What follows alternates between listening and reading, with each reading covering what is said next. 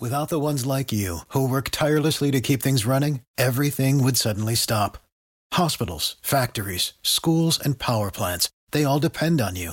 No matter the weather, emergency, or time of day, you're the ones who get it done. At Grainger, we're here for you, with professional-grade industrial supplies. Count on real-time product availability and fast delivery. Call, clickgrainger.com or just stop by. Grainger, for the ones who get it done. Arnie, good morning. Today we have some special programming. As many of our listeners know, John Engen, long-term mayor of Missoula, died on August 15th. And we were lucky enough over the past 6 years or so to have him on our show many times as a guest. And we're going to use the next couple of weeks to share with our listeners again the comments, thoughts, and life of John Engen. This is Scott Richmond and Arnie Sherman. You're listening to What Do You Know on News Talk KGVO, AM 1290 and 98.3 FM. Arnie, good morning. And how are you, Scott, after this eventful week? I'm feeling good. I'm feisty.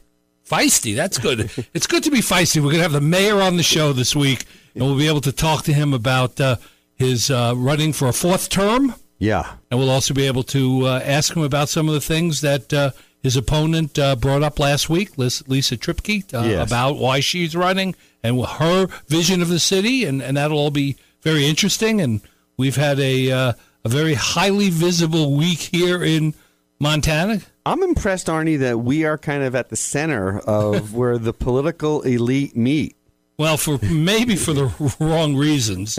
You know, I've said a long time, we've tried to stay away from politics, but it's clear that the sort of Trump culture has put civility and statesmanship in the back seat of the American political vehicle.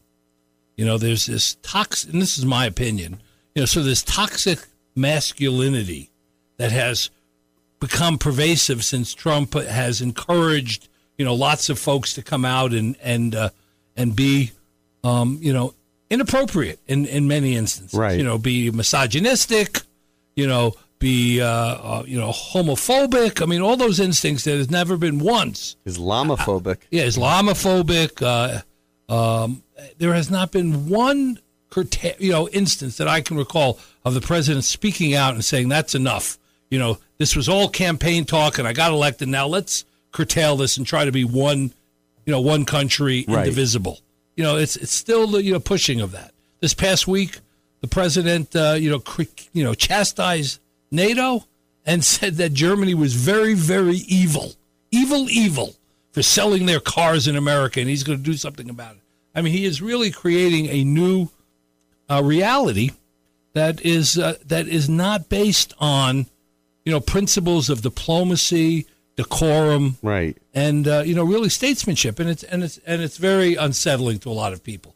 And this is not just a Democratic or, you know, liberal issue. This is an issue of governance and Americans' leadership in the world and trying to take on a position of moral compass, and we've lost that somehow. Politics has become a blood sport, right? You know, a total blood sport. You know, we had that situation this past week in here where our candidate at the time for office, Gianforte, you know, body slammed a reporter, broke his glasses, you know, and you know, and was found by, you know, the police department to you know, to be charged with a misdemeanor assault. You know, which is unheard of in politics at this, you know, at this point in time. Right. I do have to say, historically, this is not. There have been times where this has come and, you know, waxed and waned in American politics.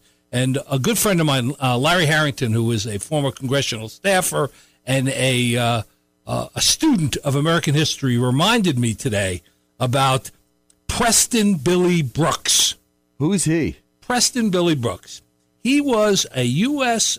congressman from South Carolina who, on May 22nd of 1856, so this is a long time ago, right? This is 170-something years ago, was a states' right advocate and a slavery advocate, and there was a congressional session going on in which Senator Charles Sumner was an abolitionist and speaking out, against slavery and, against states' rights and being one nation under God, indivisible. Yes. And Preston became this guy on the floor of the legislature to the point that Sumner couldn't serve for 3 years. It took him 3 years to recuperate from the beating that Billy Brooks gave to him.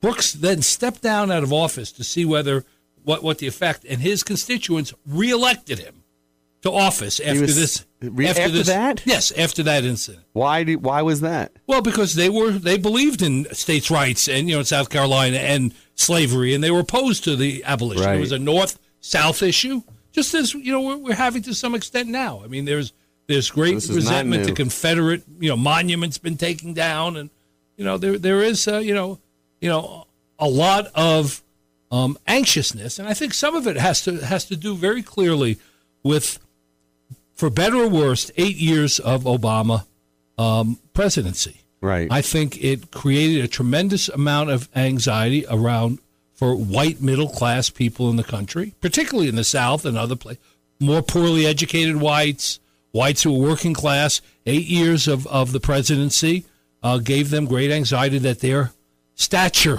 and status in the American hierarchy was under threat. Right. And, reacted strongly to that. That wasn't the intention, but it was the unintended consequence of a two-term black president in the United States creating tremendous anxiety, and Trump fed right into that anxiety. Not that we're going to talk to the mayor about that today, but I think given what's happened in this past week and given, some of the things that are happening around the world, I think it's, important to not forget the milieu in which we're operating in. I agree. I look forward to it. I look forward to bringing Mayor Engen in. You are listening to What Do You Know on News Talk KGVO, proudly supported by Don Maddox, Glacier Sotheby's International Realty. Arnie and I will be back after this with Mayor Engen. We are back with Mayor Engen. Mayor, welcome. Thank you. It's great to be here. It's good to have you. Last week, as you probably know, we had Lisa Triepke on the show. She is an announced candidate for mayor and talked about her vision for Missoula and why she was running for office. In fact, she said one of the reasons she was running was she heard you a couple of months earlier on our show, and that led to her. So I don't know if I want to pat herself on the back or apologize to you, but she said that listening to our show encouraged her to run for office. So I thought what we do today is to kind of share some of the issues that she felt compelled her to enter the race against you and see, how you would respond to those questions. That seem fair? Fair enough. Even if it's not fair, we're going to do it anyway. And because you can call her outside of the lines, too, by the way. That's right. That's right. Like that. That's right. So one of the things that's come up, and we've talked about it on our shows before, is Mountain Water.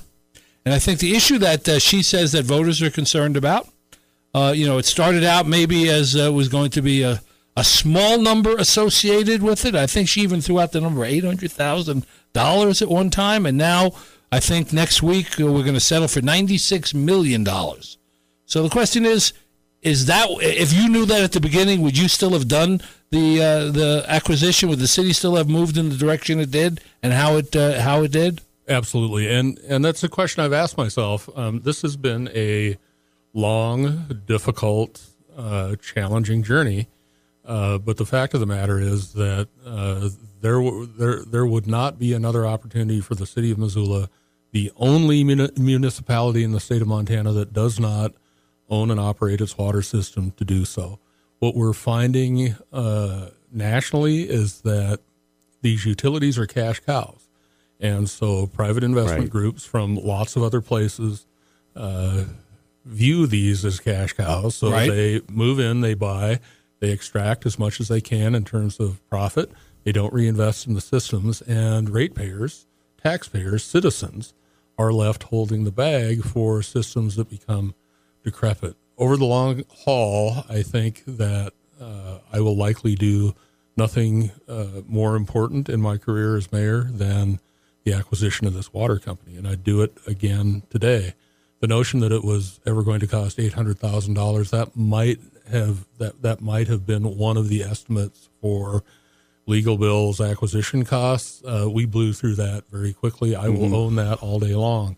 The fact of the matter is that we had a giant hedge fund opposite us, and they made it their mission to make this as expensive a transaction as they possibly could.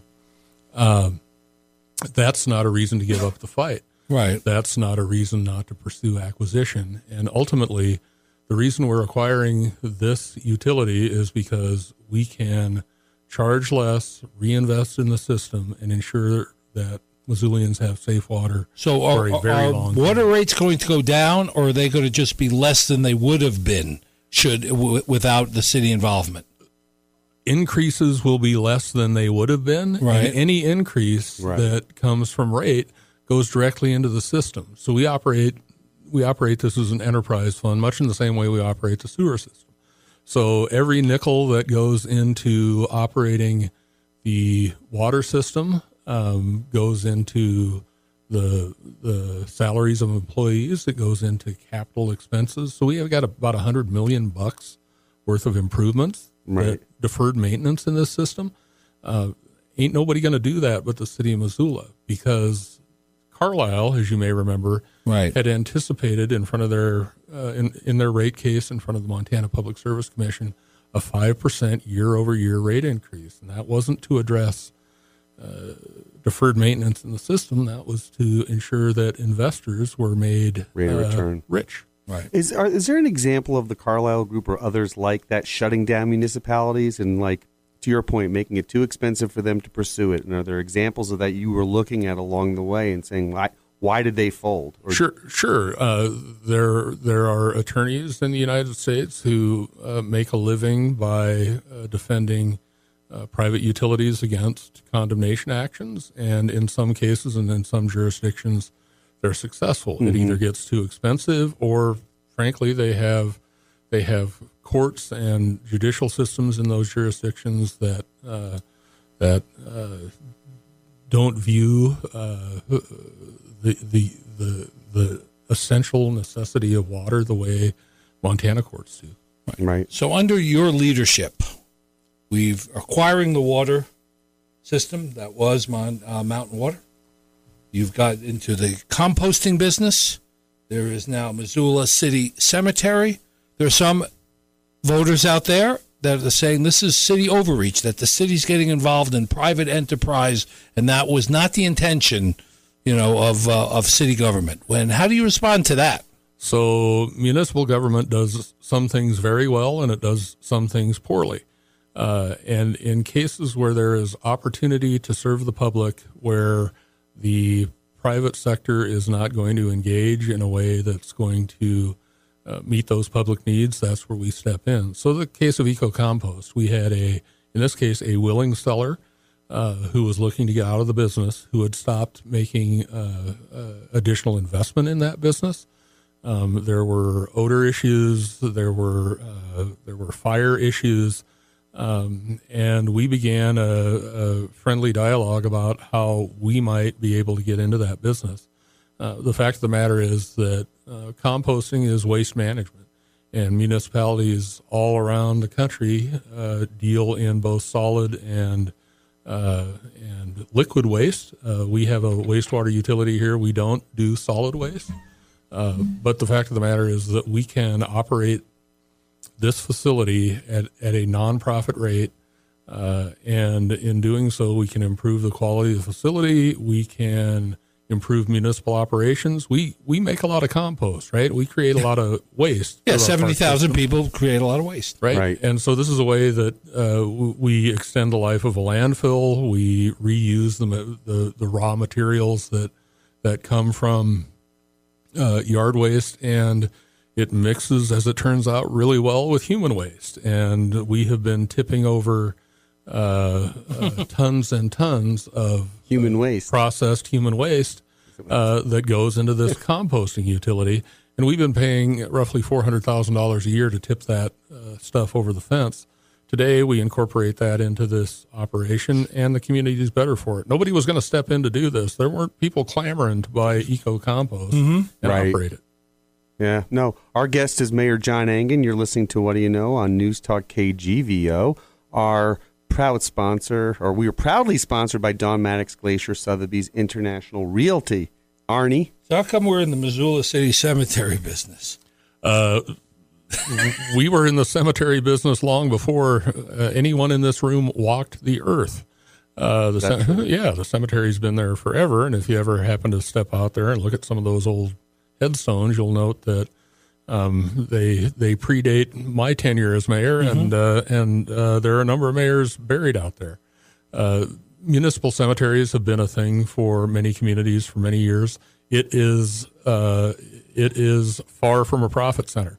The fact of the matter is that the city subsidizes that cemetery to the tune of roughly $800,000 a year, give or take. Wow.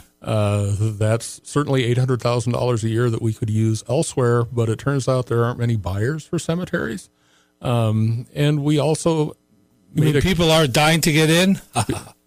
Good joke. Arnie's here all week, ladies and gentlemen. Yeah, that's right. Don't forget your wait staff. And the fact of the matter is that citizens have a clear attachment, as you will see on Monday, to this cemetery. That cemetery will be highly decorated. There are lots of folks who visit the remains of their loved ones. Sure. There's considerable history out there. If someone said to me, why don't you start a cemetery today? My answer would be no. Right. Right. An above ground mausoleum, maybe. Sure. All right. The tough issue that we all deal with is, which is potholes. What's the status of Missoula potholes? There's always, grumblings, and, you've talked about that before, but are we improving?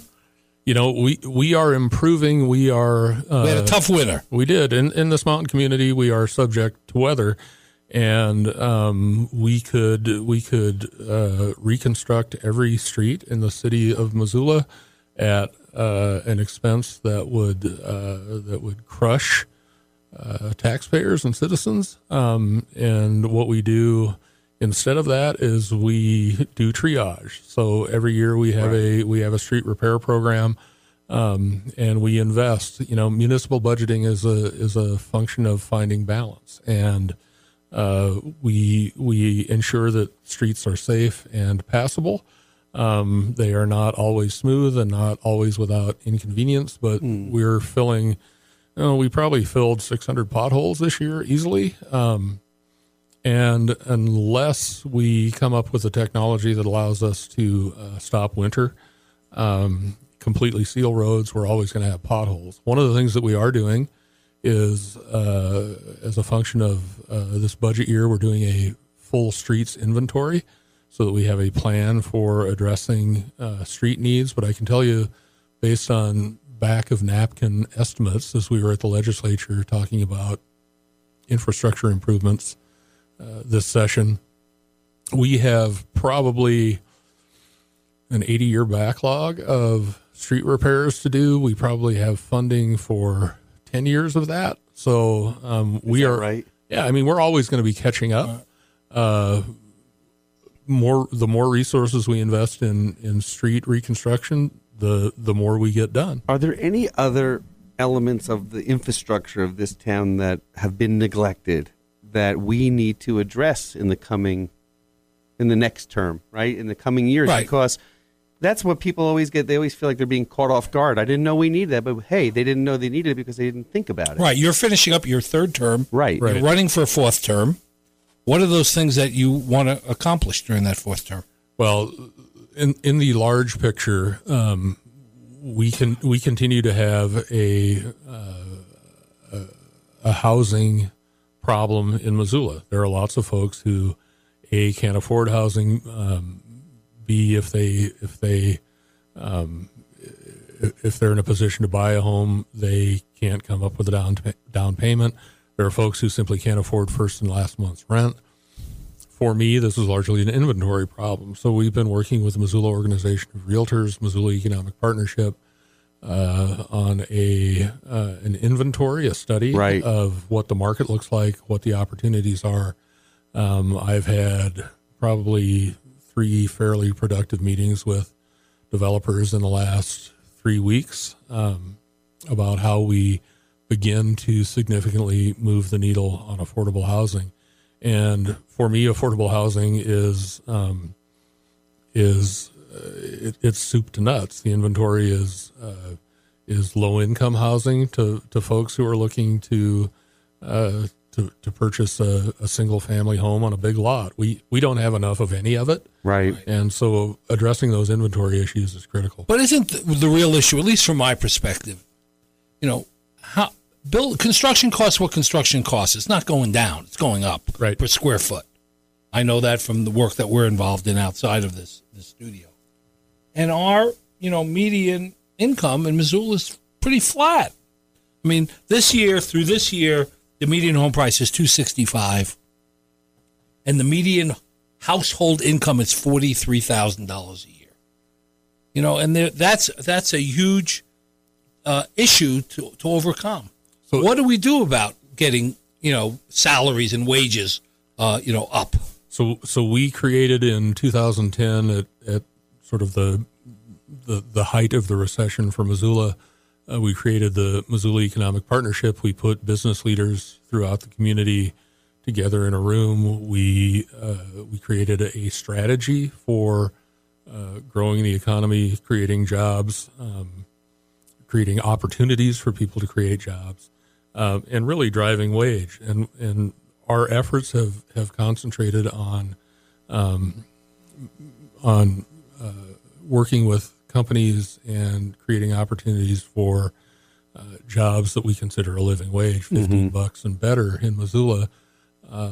And we've had some success. There are more people working today in Missoula than have ever been working. There are some market pressures around wages as well. Some companies want to move here because they can pay less than where they are. I mean, that's reality. Some do. Some also find that our regulatory environment is more attractive. Some find that our building environment is more attractive. Some find that our quality of life is more attractive. And if you can live anywhere, why not live here and do what you're doing? I don't think there's a ton of negative wage pressure from folks coming in here because we're at a race to the bottom, right? We don't incentivize people to come in, pay low wages, offer tax breaks, only to have the next community 2 years later say, I've got a better weed lot for you, and I've got a better tax break for you, and pack your bags and come see us. We don't engage in economic development that way.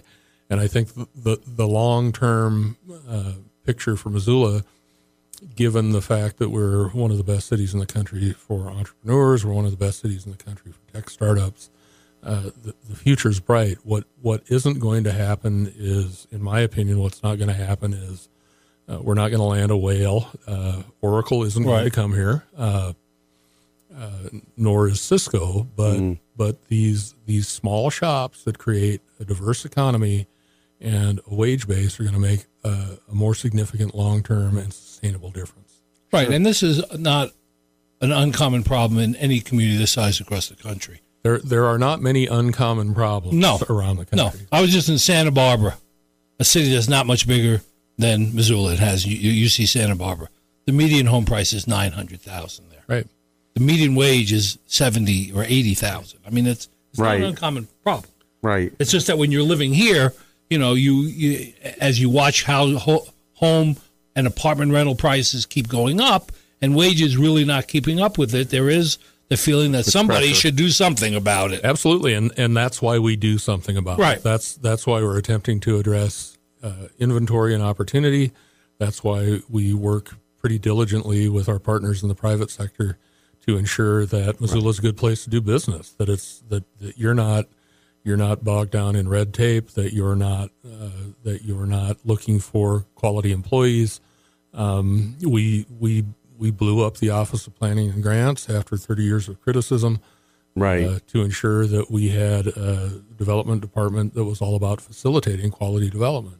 And so last year we had a record year in new development in the city of Missoula, and we're on track to beat that record this year. So with that development comes improvements to the infrastructure of the town, right? So that correct. What are those? Talk a little bit about that.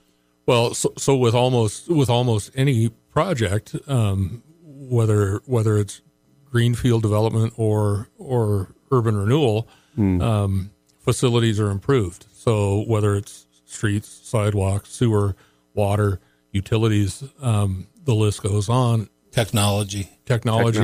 When we are partners in projects through our urban renewal districts, we tend to improve transportation systems. We tend to create public spaces. We tend to operate in a way that's good for business and good for the public. And I don't think those two are mutually exclusive. Well, let me get back to something we touched on earlier. We just finished up our biennial legislative session. How do we fare in terms of what we needed from the state? So we do a couple of things at every legislative session. One is we endeavor to promote legislation that increases revenue sources for local governments and ensures that local decisions are honored, and whenever possible, we make critical decisions about the way our community evolves locally. So a couple of positive notes. One is that City of Missoula and the League of Cities and Towns, of which we're a part, participated in what was called the Infrastructure Coalition. So this was a group of private and public sector folks who got together to make a fact-based and evidence-based case for infrastructure investment in the state of Montana. That coalition was successful in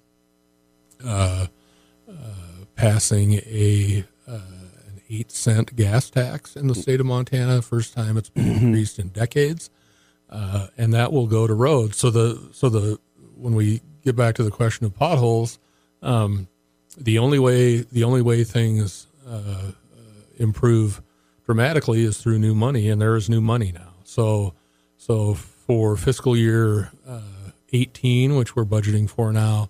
That gas tax, we estimate, will deliver another $800,000 to $900,000 in money that we can use to put directly on the street, and it's discrete. It's for that type of infrastructure.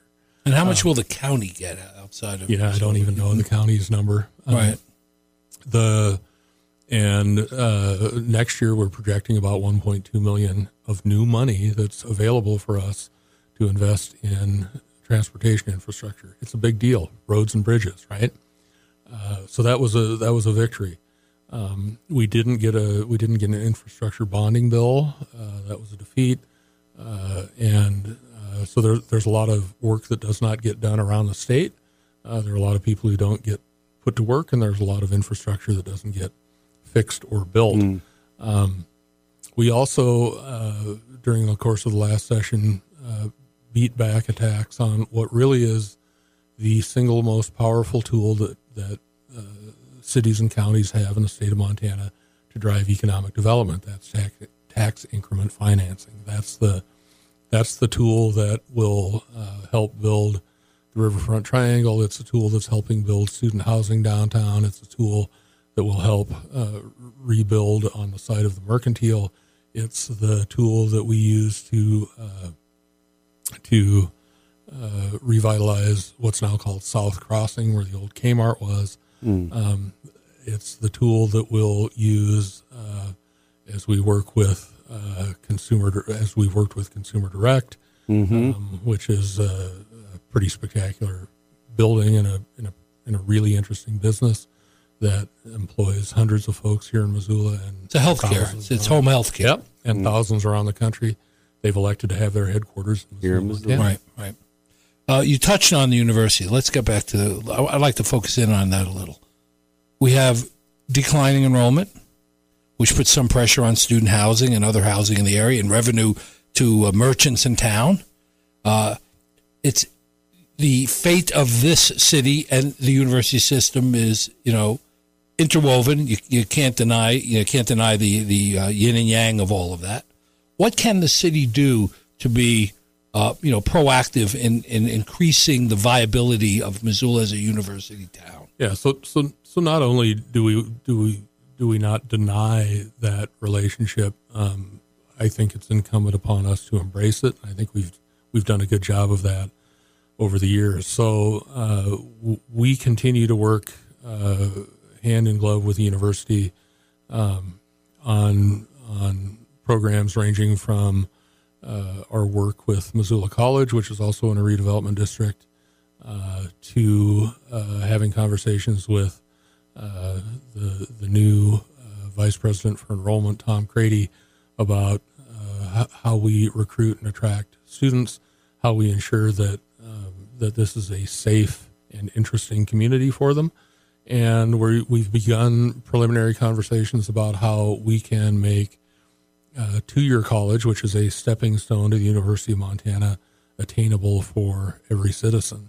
And the more we can fill that enrollment pipeline, I think the better off we'll be. So those conversations are ongoing. We also have conversations about things as simple as transportation, things as complex as sexual assault, and those relationships can only grow. I have the good fortune of being on a search committee for the new University of Montana president.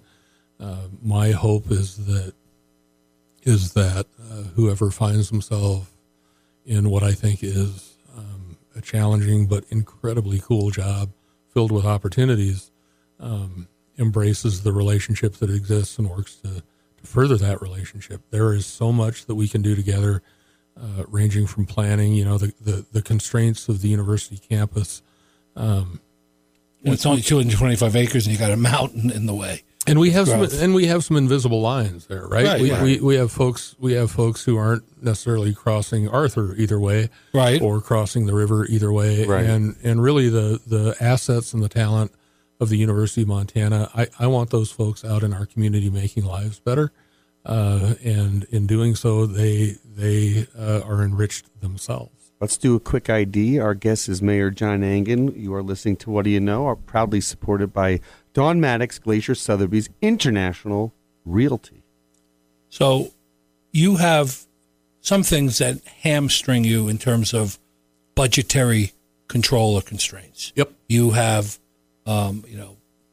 union contracts for raises. I was startled, actually, to find, and this may be wrong, and you can correct me, that the average wage of a patrolman on the street here is $10,000 or $12,000 less than it is in Bozeman and Billings. Yeah, that gap should actually be a lot closer. We're actually closer to the top of the market now. So when I was first elected and began serving in 2006, our officers were among the lowest paid, right. And at that time, we were basically investing in a training program. We were subsidizing a training program, mm-hmm. for officers to go to other cities across the street, yeah. or to other cities, right. and so we were very aggressive. We negotiated a contract with the police association that allowed for us to get to a market rate. So today, when we do recruitment, we have pools of qualified candidates. And we have folks who want to stick around, and it takes 3 or 5 years to become kind of seasoned and comfortable as a right. as a patrol officer. Do we have enough on the people on the street, young men and women in the patrol force on the street? We can always have more, but again, right. my job is about striking a balance. So today we have just north of 100 sworn officers who serve the community. We operate in shifts 24/7, 365 days a year, and we're always looking at ways to improve the effectiveness of our officers on the street through training, through technology. And that for facilities. A town of 70,000, that might sound enough, except when there's a Grizz football game, a concert going on in town, yeah. A festival somewhere, the right. testicle festival going on. It's a pretty. It's a pretty thin cadre at that on a day like that. Well, it's a special day. Yeah, it's a special day. Yeah, and for us, so we refer to the run of the mill. I dial 911 because I have an issue. That's a call for right. service, right? So, right. so our calls for service increase year over year. Interestingly, crime. Per se, violent crime in particular, kind of generally flat in Missoula, uh-huh. but calls for service. It's, somebody's speeding, somebody's, some meth addict sleeping right. in a car outside neighborhood my house. Disputes, all that stuff. Or how about things like the opioid epidemic, right? That's going every town. everywhere. Right. You know, how does that impact us? Like, what's happening here, and what are we doing to kind of address that? Because it's a big deal, and addiction in general is a big deal, right? Opioids are certainly a thing. Heroin is a thing in Missoula, and you know, because I work every day with police officers, those folks see kind of the dark underbelly of Missoula, right. the stuff that you and I don't generally see. There are a lot of people suffering out there. They have friends and family who are suffering as a function of those addictions. And there are folks who are profiting from those addictions. Mm-hmm. The problem at some level, like many problems that we deal with as a nation and as a state and as a city, can seem intractable. But we have, I think, opportunities on the enforcement side. So we participate in a local task force along with Missoula County, the state, and the feds around drug trafficking. Those officers are committed to those efforts, and occasionally we catch somebody who's bringing the stuff into the community in volume, right? Yeah. And so there's an availability piece that's an issue. But there's also a treatment piece that's an issue. There are a lot of folks who don't wake up one day and say, boy, I want to be an addict in the worst way. I really need some heroin today. Right. Yeah. It's, so what we need to do in the community and what we try to do in this community is address causes, and, those causes range from something as simple as a kid who isn't getting loved or touched in a home, to a kid who's getting abused, to a kid who doesn't have a place to sleep. Right. And we need to address those fundamental issues as well as deal with the enforcement side. And you see the enforcement side, the stories of untreated addicts do not end well. Right, no, they don't. Bring up the issue of homelessness. We are one of the cities in Montana that sit right by an interstate, and that's a good feeder for homeless people or folks that want to hop off and somebody drops them here. And what is the status of homelessness in Missoula? So is it growing? Is it controllable? Is Poverello Center enough? Yeah. So like everywhere. Homelessness is on the rise because of poverty and addiction, and again, we these seemingly unsolvable social problems have some solutions, and we steal ideas from other communities. I got no problem with that, and what we've seen in places like Salt Lake City, for example, where the community has invested in facilities that house people no matter their circumstance, right? So housing does not need to be for everyone. Does not need to be, a 2,500 square foot house, a rancher on a 10,000 square foot lot. For some folks, it's single room occupancy, but they're no longer sleeping on the street. And when you're not sleeping on the street, there's some stuff that starts to happen to your life, right? Right.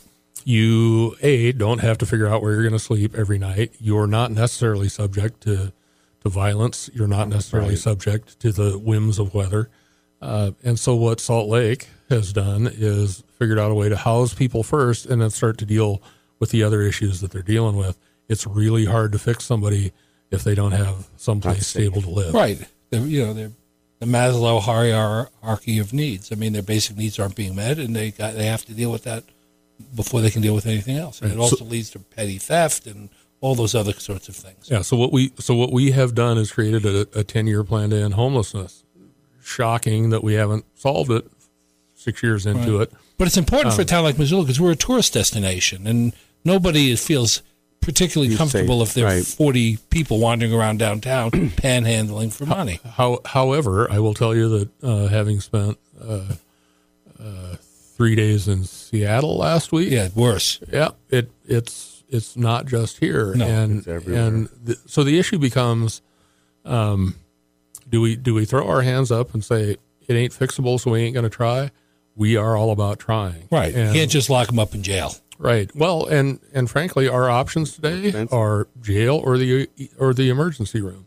And both of those are far more expensive than trying to address housing first. You bring up a good point, Arnie. We have tourism is a big business for us. It's only getting more important. Recreation, we have the riches here, right, with respect to recreation. Mm-hmm. One of the things I'm curious about is the river, because the river is just is the lifeblood, is an artery for a major metropolitan area. And I seem to, my feeling is that it may not, it's been neglected a little bit. It has not necessarily we don't have a river walk like they do in Austin, in San Antonio. Right, but everywhere that you and I have been, and you've been, John, you know that the river is the lifeblood, if you will, of the city. What are we doing to kind of make improvements there and address that? Sure. So I will tell you, in my 57th year living in, or 52nd rather. Wow. Age yourself in. Yeah, in my 52nd year living here in Missoula, the river has always been an artery, but for a long time it was an artery clogged with plaque. Right. Right. And only by virtue of the work that people have done over the last 3-4 decades has the riverfront improved to the degree that it has. So when I was a kid, there were no trails along the riverfront. Every building turned its back to the riverfront. If you were fishing in the Clark Fork River in downtown Missoula, you were a fool, right?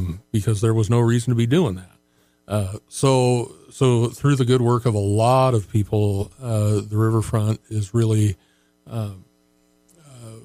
we consider it a destination. We also consider it a focal point for development and for public spaces. So you can walk along the banks of the Clark Fork River today, ride your bike, go to Silver Park, roll in your wheelchair, and you don't need to touch a public street for a long way to do that. Mm-hmm. Right.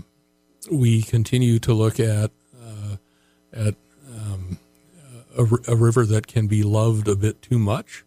So we have, rogue river access. The river through downtown Missoula is not the meandering channel that nature created. It's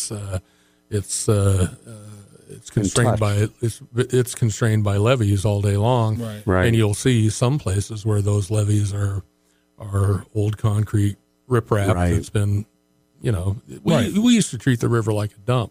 So we've made a lot of progress. There's more progress to be made. Good. And there are some plans to put restaurants over the next few years along the river. So our riverfront trail system will continue to expand. Anywhere you see a surface parking lot along the banks of the Clark Fork River is a prime opportunity for redevelopment, and we continue to talk about that. The riverfront is a much nicer place than it was when I was a kid, and it just gets better. And clean water, I think, is also important. Right. Absolutely. Exactly. So we mentioned earlier you're running for a fourth term. I am indeed. You are? Yes. Lisa Triepke on the show last week said she was going to be an advocate for term limits, 2 four-year terms, and she said if she was elected, she would not serve more than 2 terms. What's your thoughts on term limits for mayor? We have them, right, and it's a pretty simple program. It's I know where you're going. I wear the voters out, or they wear me out, and so we have seen the consequences of term limits in the state legislature. Every session. A ton of those people have to be completely educated in what goes on and how to govern. There is something to be said for experience. I don't, this mayor for life business is not, I don't intend to be mayor for life. I intend to be mayor as long as I have fire in the belly for the job, vision, I'm competent, and voters agree with that.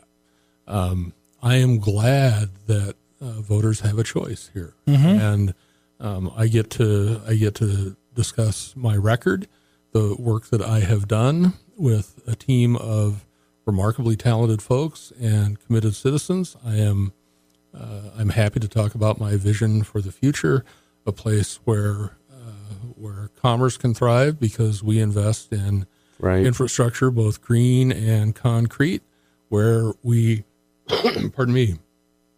where we work together to solve these problems that we sometimes describe as intractable.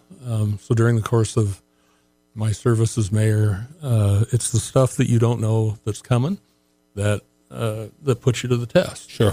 I had zero intention of attempting to acquire a water company, but opportunity presented itself, and it was an opportunity that that a responsible person could not pass up.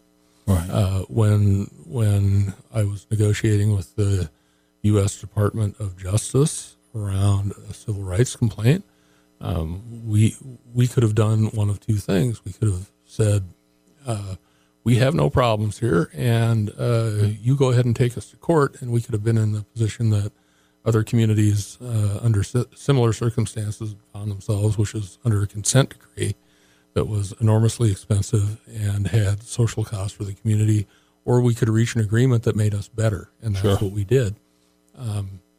This is a place where people are committed, they're passionate, and they want more. And so part of my job is to understand how we make more things happen, how we meet as many interests as we possibly can while continuing to do the nuts and bolts stuff that we do every day. Let me ask you from a bigger picture question. Yeah. You got 12 city council members. You have advisory boards and commissions. You have a city manager. You have voters out there. You have 500 or 600 employees, hundreds, officers. You have a big, public safety. What do you think your strength is in, orchestrating this? You're the maestro of all this. What do you think your strength is, and what do you think is the area that you find the most challenging? So this job is fundamentally about leadership and vision, and risk taking, and deciding things.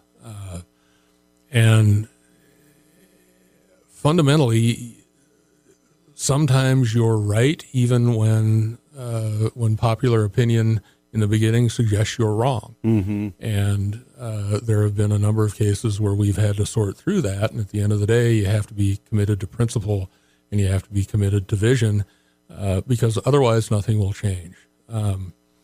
If I were to judge the state of our community by the comments we receive on Monday evenings at council meetings, I think we lived in a fairly terrible place. Right. But the fact of the matter is that that when I visit with the fisheries convention that's in the biologist convention that's in Missoula today, and they're out for the fun run, they are grooving on that.